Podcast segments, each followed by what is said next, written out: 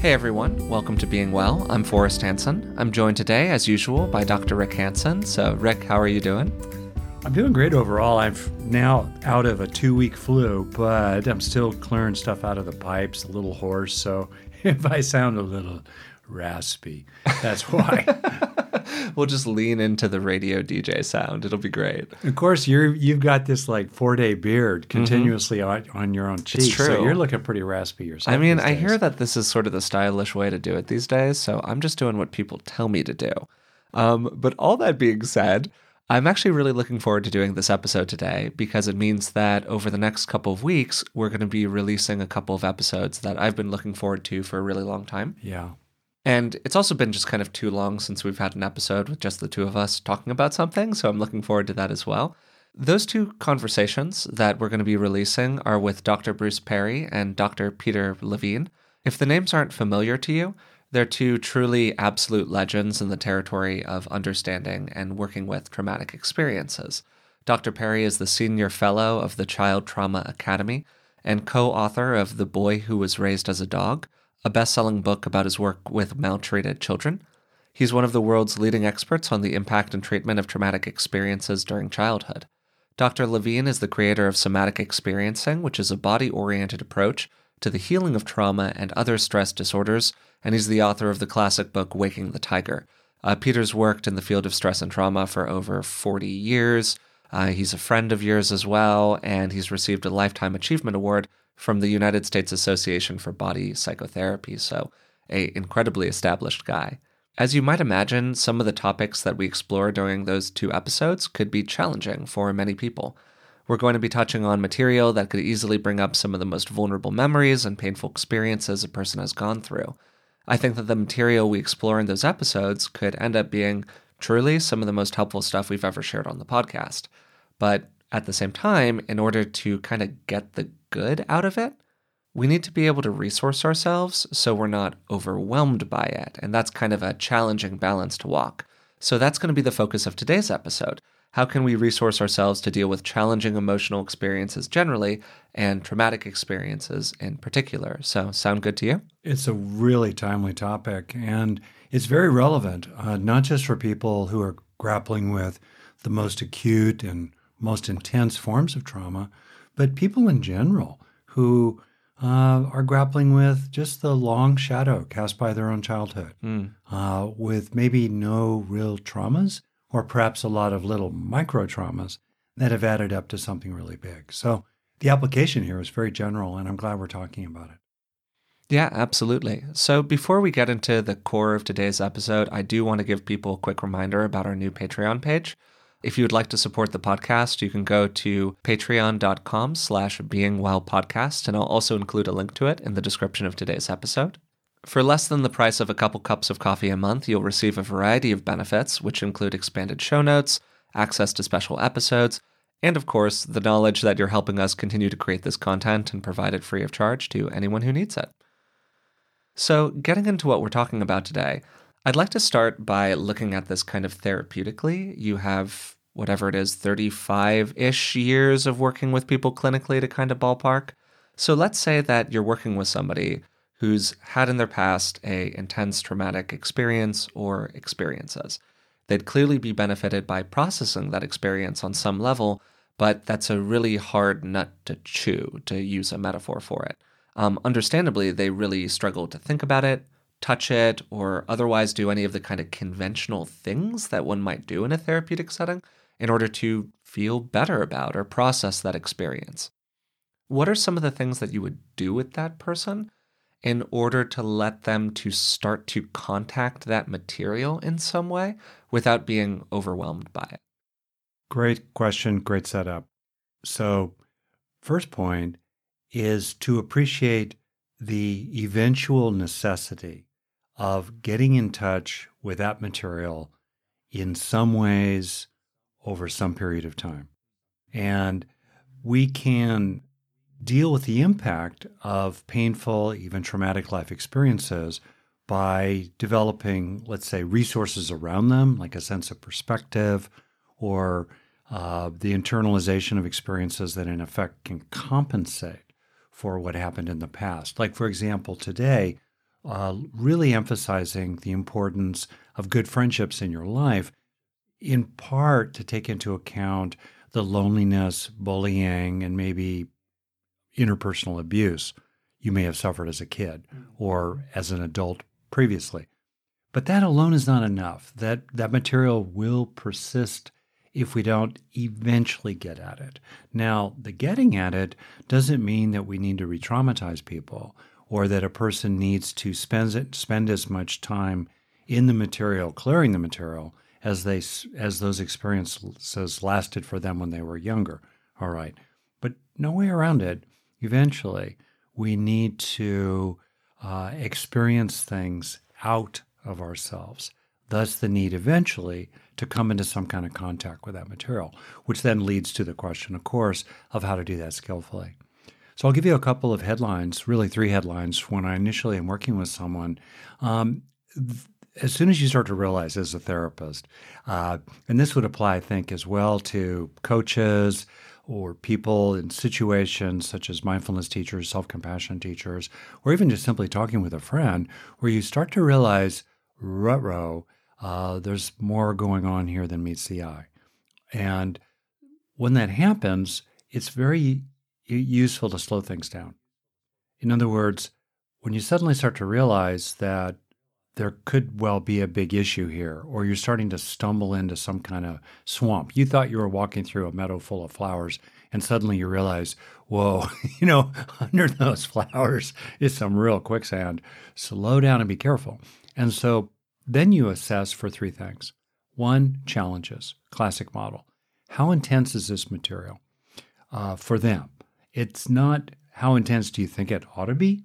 or mm-hmm. how intense was it in the last person you worked with maybe who had kind of a similar experience like they grew up in a really impoverished environment or they served a combat tour or they had a physical accident happen to them or they were assaulted in some way you it's not one size fits all how intense is this material how challenging is it for them including based on when it happened uh, things that happen when we're younger uh, tend to carry much more emotional intensity when they erupt into consciousness than things that happen to us usually when we're an adult.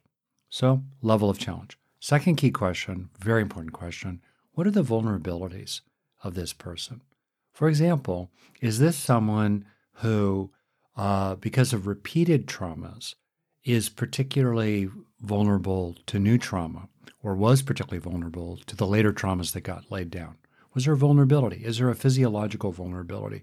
Is this, for example, uh, someone who was born a couple of months prematurely as an infant with a very raw and underdeveloped nervous system upon which maybe a whole bunch of necessary but painful and invasive medical procedures landed for the first six months of their life?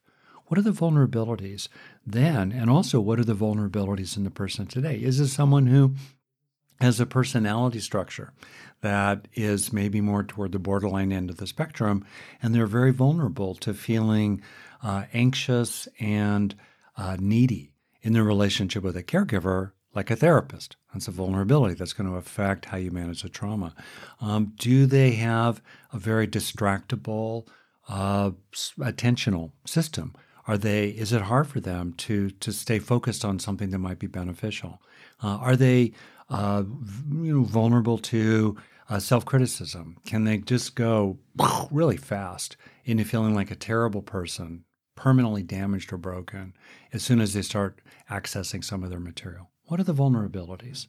And the greater the vulnerabilities and the greater the challenges, that leads to the third inquiry the more they need resources. So then, here, two, I'll do an assessment on resources. What's their level of what's called distress tolerance?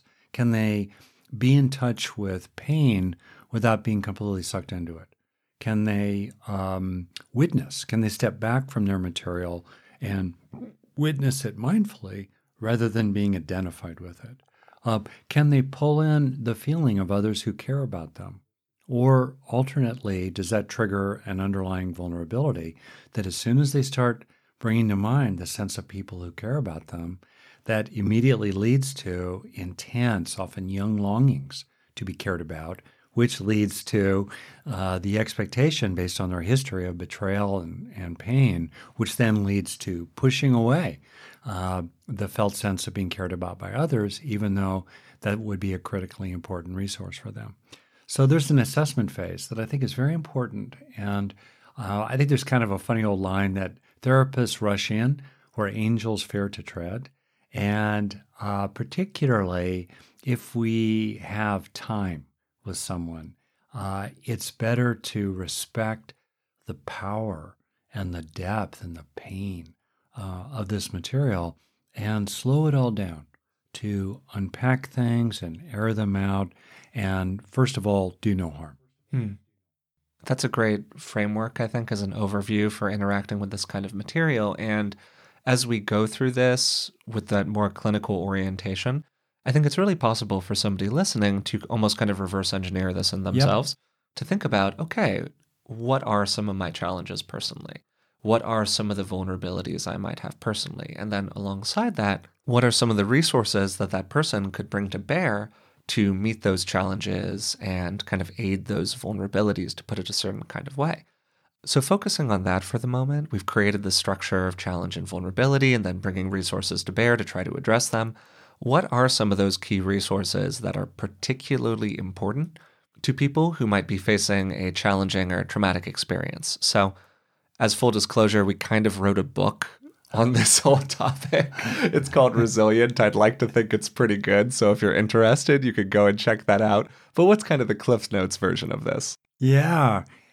I think it's helpful to separate out what happens when you're triggered from the rest of your day, the rest of your life, even.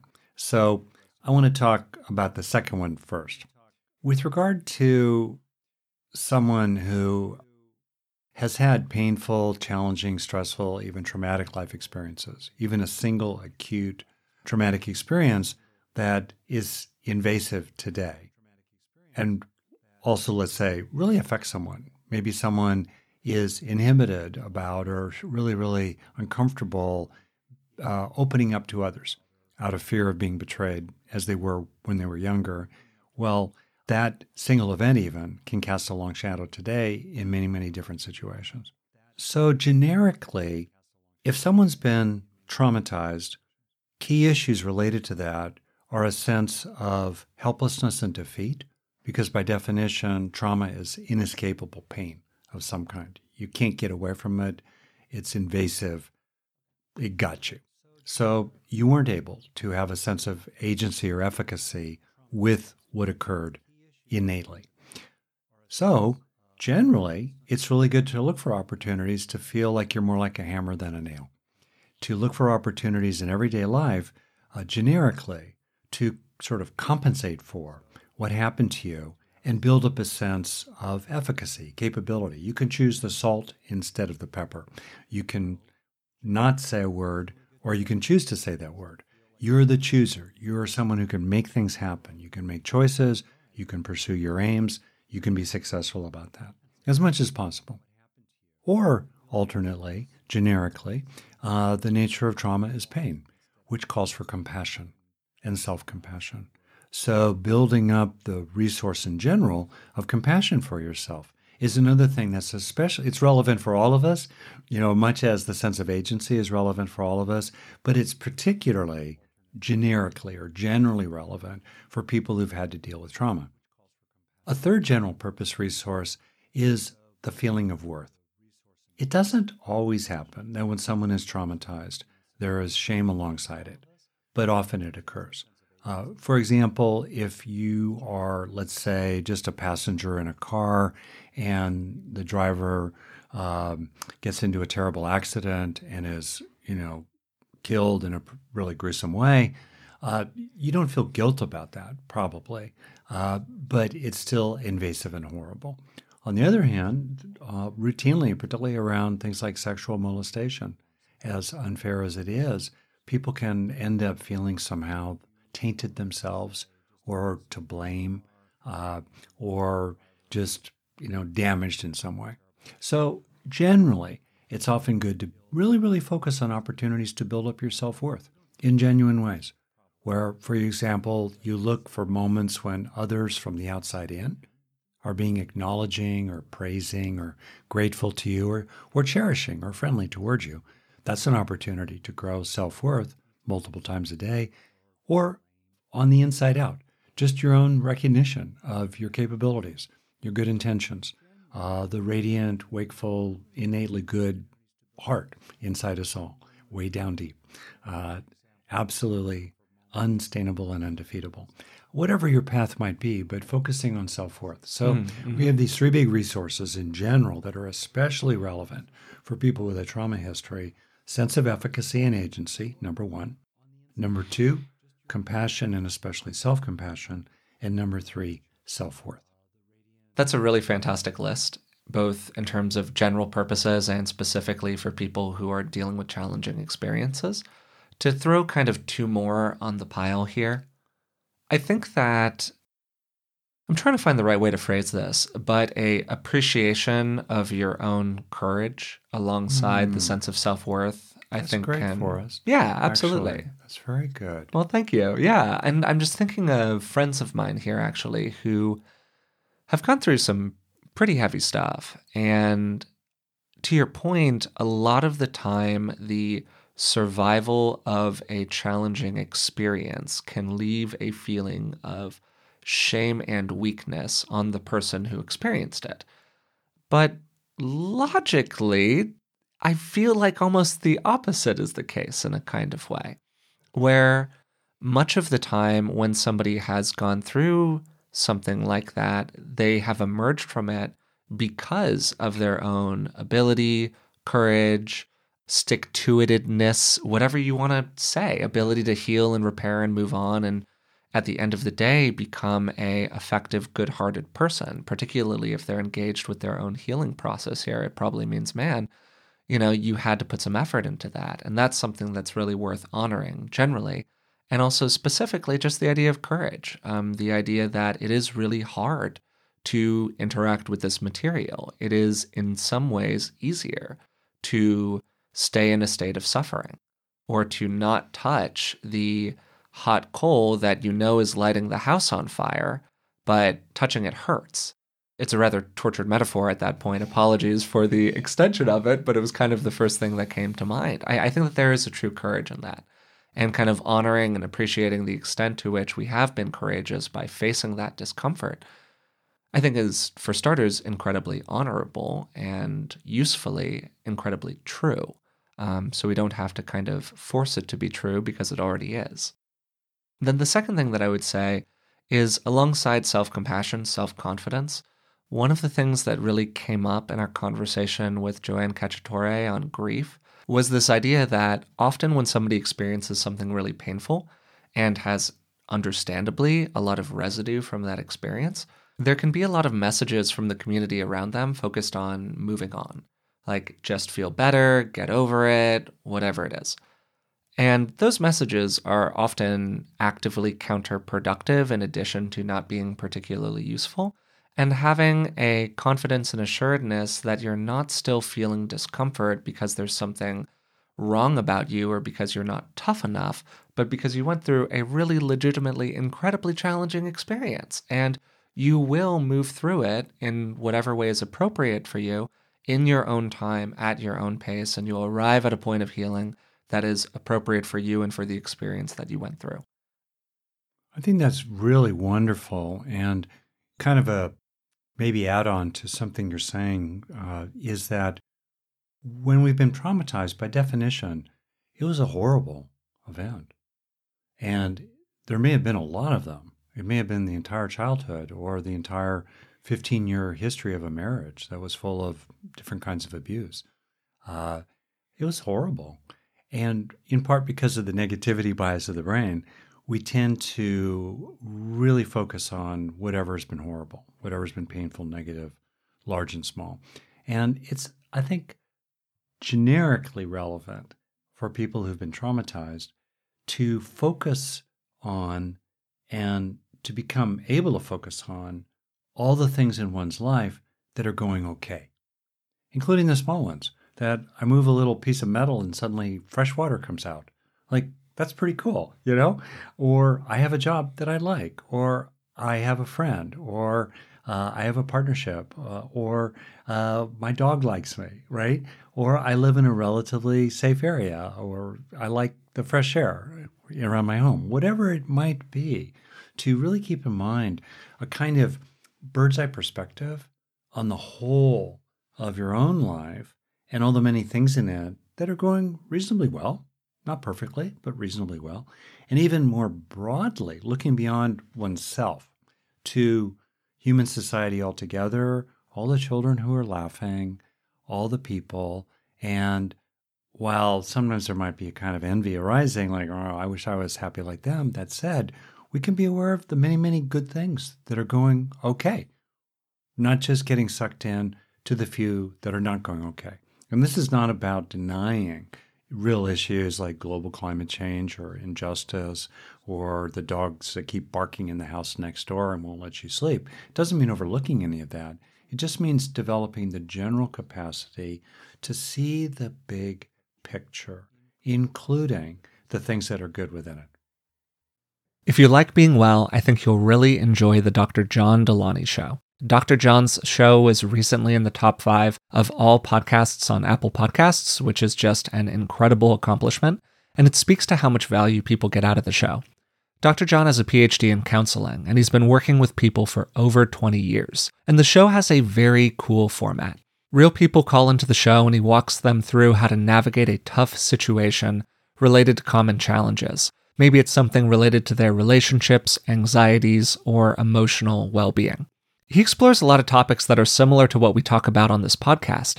But while we can sometimes be pretty theoretical in nature, the format of John's show just creates a lot of directness and practicality to it. I think it's actually a really nice complement to what we do here on Being Well. No matter what you're going through, the Dr. John Delony Show is here for you. And if you ever need some advice, you know who to call. Listen to the Dr. John Delony Show wherever you get your podcasts, or follow the link on our website. As somebody who's really struggled with skin issues like acne over the course of my life, I know just how great it is to not stress about what's going on with your skin. That's why I'm excited to tell you about today's sponsor, OneSkin. Their products make it easy to keep your skin healthy while looking and feeling your best. No complicated routine, no multi step protocols, just simple, scientifically validated solutions. The secret is OneSkin's proprietary OS01 peptide. It's the first ingredient proven to work with the aging cells that cause lines, wrinkles, and thinning skin. And as somebody who's used plenty of complicated routines in the past, I love the simplicity of using their OS01 face topical peptide. Just cleanse, pat your skin dry, and apply it twice daily. Get started today with 15% off using code BEINGWELL at oneskin.co. That's 15% off oneskin.co with code BEINGWELL. After your purchase, they'll ask you where you came from and please support the show and tell them that we sent you. If you're like me, you've probably started to pay closer attention to your long term health as you've aged. Turning 35 was a bit of a wake up call for me, and I'm always looking for good sources of information because it's often really difficult to separate fact from fiction when it comes to our physical health. We had Dr. Tim Spector on the podcast a few years ago. He's a professor of genetic epidemiology and the scientific co founder at Zoe. And the Zoe Science and Nutrition podcast is truly one of the best resources out there when it comes to this stuff. With the help of world leading scientists, they help you make smarter health choices every week. And you don't have to just take my word for it. Avid podcast fan Stephanie's Apple review says the Zoe Science and Nutrition podcast is a life changing, science based, myth busting podcast. That's a must listen for anyone who eats food and wants to understand how it affects their body. With the Zoe Science and Nutrition podcast, you can join Stephanie and millions of others transforming their health. Find it wherever you listen to podcasts.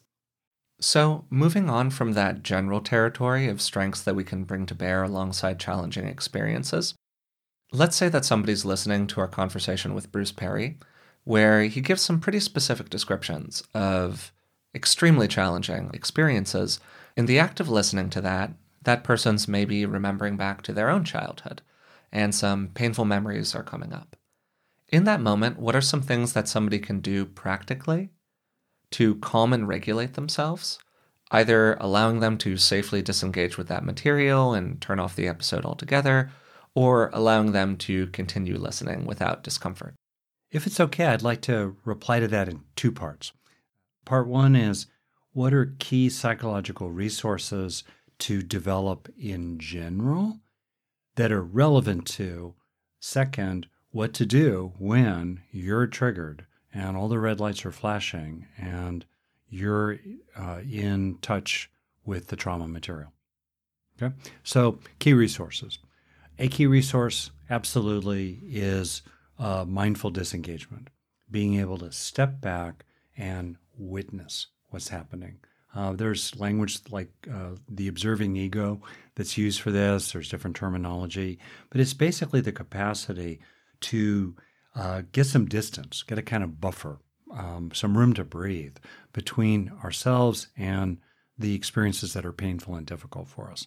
Uh, one way into that, for example, is to have the capacity to uh, label or note what we're experiencing, even with a with a simple word such as anger, pain, frozen, back in Baghdad, something like that. And research shows that actually, as we um, uh, label our experiences, that reduces activity in the amygdala, the alarm bell of the brain, and increases activity in the prefrontal cortex, which gives us more top down regulation related to our experiences, so we're less swept away by them. Maybe 80 or even 99% of us is thoroughly plugged in. That's an old saying from the human potential movement. It's like your finger in the wall socket, right? But 1% of you is able to retain some distance from the experiences. That's absolutely critically important. A second general capability that's very useful uh, for application in the moment when we're really upset is to be able to calm the body, relax it, calm it. Um, we can train in what Herbert Benson's research is called the relaxation response, so that our resting state, sense of calm and tranquility and, and relaxation in, in mind and body is pretty good. And then we can train as well in recovering back to that baseline as soon as possible when we're upset. So that's the second major resource calming the body. A third major resource is uh, honestly the feeling that others are with you, who care about you. And it could be just as simple as knowing that your grandmother loved you dearly. And you can get in touch with that feeling. That's, you know, we're not meant to face trauma alone. If you think about our hunter gatherer history, for hundreds of thousands of years as human beings, and then for another couple million years before that as manufact- tool manufacturing hominids, uh, and then even before that as kind of smart monkeys, essentially. Well, uh, we lived in bands, and when people were in pain in the band, uh, the caring and support and helpfulness uh, and protection of other people in the band was a critically important thing to experience and have. So today, when we feel that others are with us, uh, social support is kind of the funny term for it. It's much easier to bear the trauma. The last resource I'll just name here is a muscular stance of being on your own side. And we develop that in lots of ways. Often, I think we develop it through facing challenges, including physical challenges, where we have to kind of hang in there, you know, finish the morning jog or uh, lift the weight the one last time, hold the yoga pose 10 more seconds. We develop a kind of willfulness for ourselves. We also can develop this by uh, tuning into the ways in which we are loyal to others or supportive toward others, and then apply that toward ourselves. Uh, whatever our path is, this stance that you want to not be defeated by this trauma. You want to heal it. You're trying to treat it, you know, inside your own mind as you come into contact with it. And you don't want to just reinforce it. You don't want to knuckle under to it and have it grab you and and overwhelm you and smother you and so forth. So it doesn't mean being unrealistic about how long it will actually take to clear this out especially with a brain that's designed to retain traumatic memory uh, in order to avoid that sort of thing in the future, if at all possible. Um, It could take a while, but along the way, especially when you're triggered, it's really important to be able to find your way to this feeling of, huh, I'm going to deal with this and uh, I'm not defeated uh, and I'm going to be resourceful and take initiative uh, in how I deal with this and bring, as you said earlier, Forrest, courage to the process. Awesome. Yeah, no, I think that that's another great list of those kind of general application skills for while you're in the experience of being activated by something that's really legitimately challenging. Again, moving from the general to the specific, what are some kind of practices of calming the body or releasing from the material, as you said, that could be legitimately helpful to somebody? So let's suppose that you're now in touch with the so called negative material, the trauma material. And one way into it is that maybe you deliberately want to contact it to start clearing it out. I think of my own childhood, uh, not traumatic, but really quite unhappy and with a lot of emotional residues. And in effect, I feel like I emptied my own bucket of tears, one spoonful at a time. And I would deliberately go into that bucket. I would try to be resourced while I went into that bucket to release it, to experience it out, one spoonful at a time. Or a person might find themselves suddenly reactivated, perhaps a loud banging sound nearby, or walking in to meet your new boss who, weirdly, looks just like the world's worst football coach that you grew up with when you were in high school. It's not the same person, but it just looks like that. And suddenly, you're pulled back in. So, either way, let's say now you're actually in contact with the material. What can you do? Peter Levine, uh, we'll talk about this, you know, when you hear him on the podcast, but he has a wonderful term. He calls it pendulation. And really, it means swinging like a pendulum into the material to contact it, to experience it to some extent, and then whoosh, swing back out. Gather your breath, find your footing again, and then swing back in, maybe a little more deeply. Now, the rhythm of the pendulation and the arc of those swings really depends a lot on the material and the vulnerabilities and the resources of a person. If you can open up to the material and just have it flow through you in a very intense kind of way, yet in a way that clears out a lot of old crud, great. On the other hand, maybe all you can do is touch it for a few seconds, lightly, and then you swing back out, out again. You know, that is just a detail, but the essence is simple pendulation. So that's one thing t- to give yourself. Second is to um, split your awareness. In other words, to be aware of the traumatic material while being aware of other things as well. For example, uh, the horrible imagery, let's say, from a past event is is in your mind, if you possibly can, also try to be aware of the continuity of your own breathing. You're still breathing. You're still okay. Now, if for some reason paying attention to breathing also re traumatizes you because maybe you were being choked or you had a hard time breathing way back when, uh, you know, use another thing. But being aware of the sensations of breathing in the body uh, tends to be helpful to us. It gives us a direct feeling that we're going on being. And as some research shows, when we tune into body sensations, that tends to reduce anxious rumination or other kinds of preoccupations related to the trauma.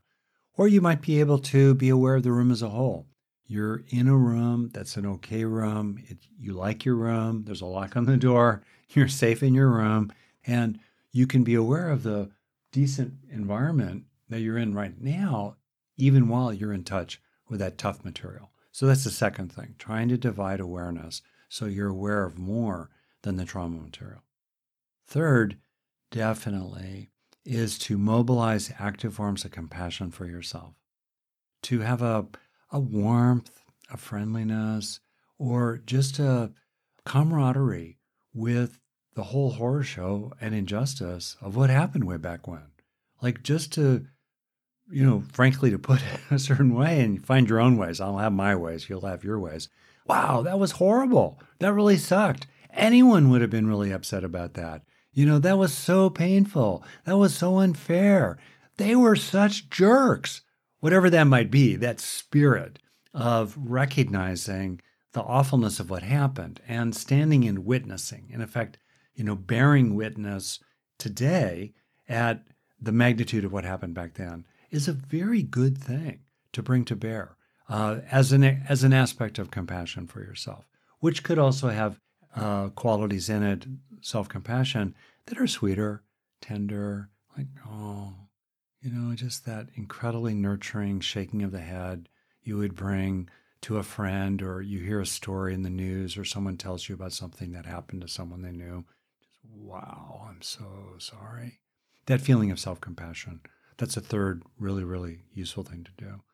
It's useful to be able to, in a fancy word, deconstruct the impact of the trauma event. So, first off, we can separate what happened from the impacts it had. And I think that's very important. Sometimes people get caught up in going back over the events again and again and again and again and again, but that doesn't clear out their impacts. The impacts are the images we're left with, the emotions we have, uh, the sensations in the body, the kind of learning, quote unquote, learning, such as uh, becoming very inhibited or feeling muzzled, moving into dissociation, feeling sleepy, spacey, feeling frozen. These are impacts, right? And that's what we want to clear out. And that distinction right there is really important, right? Even if you can't remember what happened, if you're still carrying around the impacts, as Babette Rothschild puts it, the body remembers. So, with the impacts, it's very useful to pull the threads apart rather than just face them as this congealed brick like, ugh, knotted up mass. So, you kind of pull apart what are the body, and here's a way to do it. One way to do it is kind of analytically. What are the body sensations associated with this material? And try to note them to yourself tension, collapse, loss of energy, disgust, a hole in the pit of my stomach, sensations. Next, emotions, fear, anger, or maybe some detail like helpless outrage or hurt under the vengeful fantasies whatever that might be, try to identify and unpack the emotions. All right. Thoughts. What are various beliefs that developed related to the impacts of the trauma? Beliefs like, I'm no good, or no one will ever love me, or the world is an endlessly dangerous place and you have to keep your guard up every second of every day. Whatever beliefs might be, or maybe all men are jerks, or all women are jerks. Fourth, desires. What are the longings, the desires, the wishes, such as a wish for rescue or a desire uh, as a kind of plan for the future to never be vulnerable again or never enter into a romantic relationship or an erotic relationship again? Those might be desires. Anyway, it's very effective to kind of pull apart the threads experientially of the impacts of the trauma and even bringing in a little Buddhist psychology here, if you can do this, to recognize the nature of the trauma material.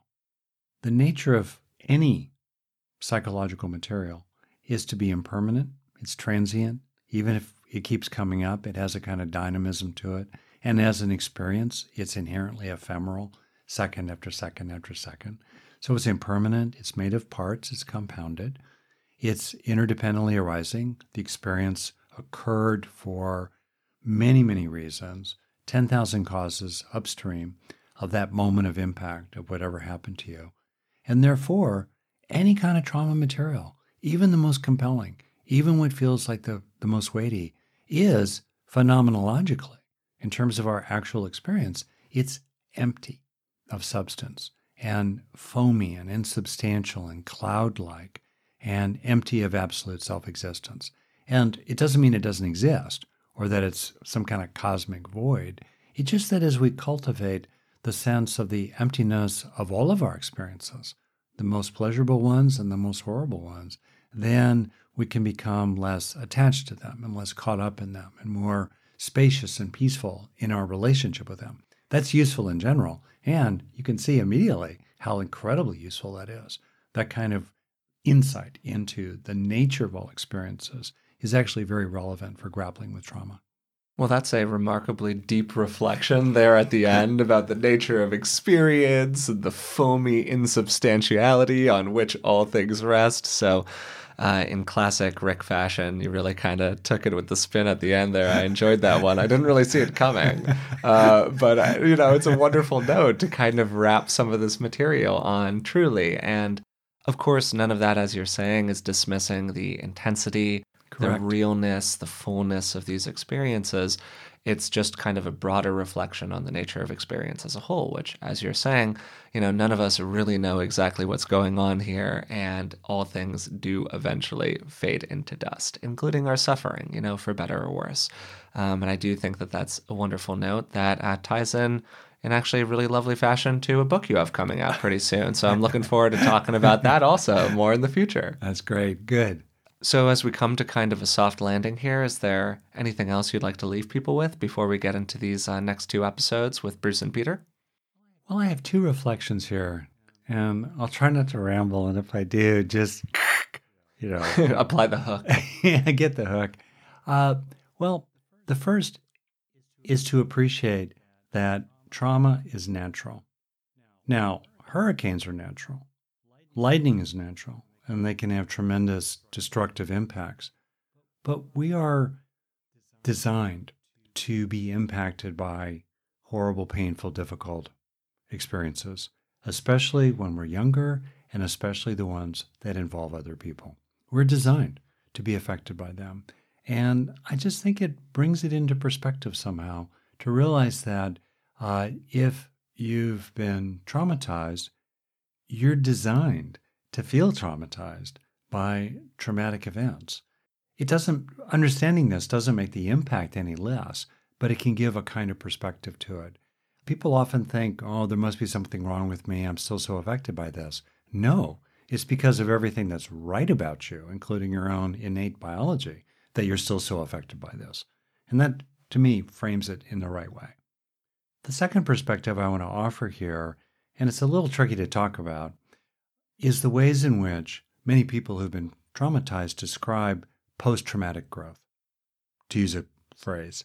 The things they learned by going through those the experience or recovering from it, the gifts they now have that they can share with others who may have gone through similar experiences or be going through similar experiences, a kind of reparative process, a regenerative process you know, the phoenix rising out of the ashes, some vision of that that's real in a person's life. Um, that's good to keep in mind. And I think that there's a natural process here where trauma, traumatic things occur, and then people are just shaken by them and they're recovering from the shock, and time goes by, and sometimes years go by.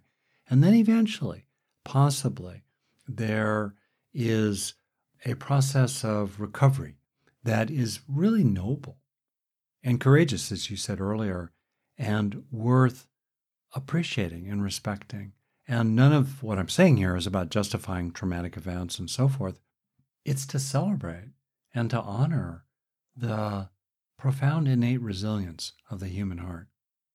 Yeah, I think that's a wonderful thought to close this particular episode on. Again, really looking forward to the next couple of weeks and, you know, really interested authentically in people's reaction to those episodes. So please feel free to reach out to us. Uh, there's a contact form on our website. You can also email us at contact at beingwellpodcast.com. I'm not able to respond to every email, but I do promise you that I read all of them. So truly, let us know your experience with this. Uh, before we wrap up today's episode, I do want to remind you once again about our new Patreon page. That's patreon.com slash beingwellpodcast, and you can learn more about that through the link that I will include in the description of today's episode. Also, if you've been enjoying the podcasts, we'd really appreciate your support through rating and subscribing to it, and if you feel so motivated, maybe even telling a friend about it. It really does help us out. So, next week, the episode is going to be with Dr. Bruce So, next week, the episode we're going to be sharing is with Dr. Bruce Perry. He's going to be talking about the impact of childhood experiences, and particularly traumatic ones, and some of the things that people can do in their lives as adults to start to unwind from those challenging experiences. So, until then, thanks for listening.